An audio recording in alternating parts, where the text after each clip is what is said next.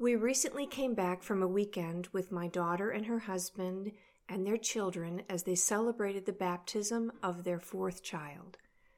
Her oldest has just turned six, so you can imagine the decibel level in her home and the sleepless nights and the temper tantrums that every home experiences when a two year old doesn't get his way. But my daughter had her children dressed beautifully for the baptism and ready to go on time to the church. Her children were quiet and obedient in church, which has taken a couple of years of consistent expectations on the part of mom and dad to achieve. Then came lunch for 16, presents to open that, of course, the four year old wanted to open, and I saw my daughter through the chaos, nursing, smiling, patient, and exhausted. And after all the guests left, it began snowing, and of course, the kids wanted to go out and play.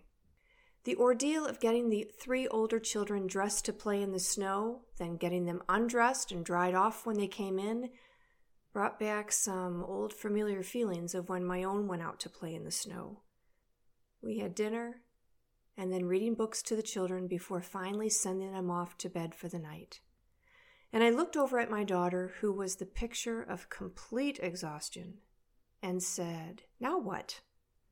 She and her husband wanted to spend time with us before going to bed later than they should have.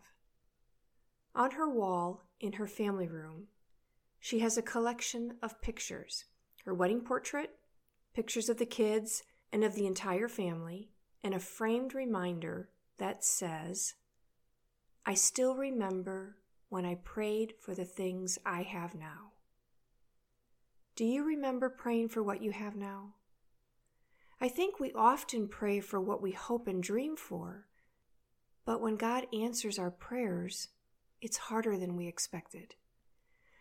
Our job is to remember how much we valued what we didn't have. Rather than getting caught up in the trials and tribulations of the day, let's try to frequently rise up 10,000 feet and look down at our life. Let's see the blessings that we prayed for and have been given, rather than focus on the difficult and the contradictions and the negative. I still remember when I prayed for the things I have now. Let your prayer today, many times today, be thank you, Lord, for answering my prayers. When that baby wakes you up at night to nurse, thank you, Lord, for answering my prayers. When you look over at your husband who's exhausted from a hard day's work, thank you, Lord, for answering my prayers. When you see the joyful smile of a grandchild as she sees her new cousin for the first time, thank you, Lord, for answering my prayers. And when you see your first baby, all grown up with babies of her own, thank you, Lord, for answering my prayers.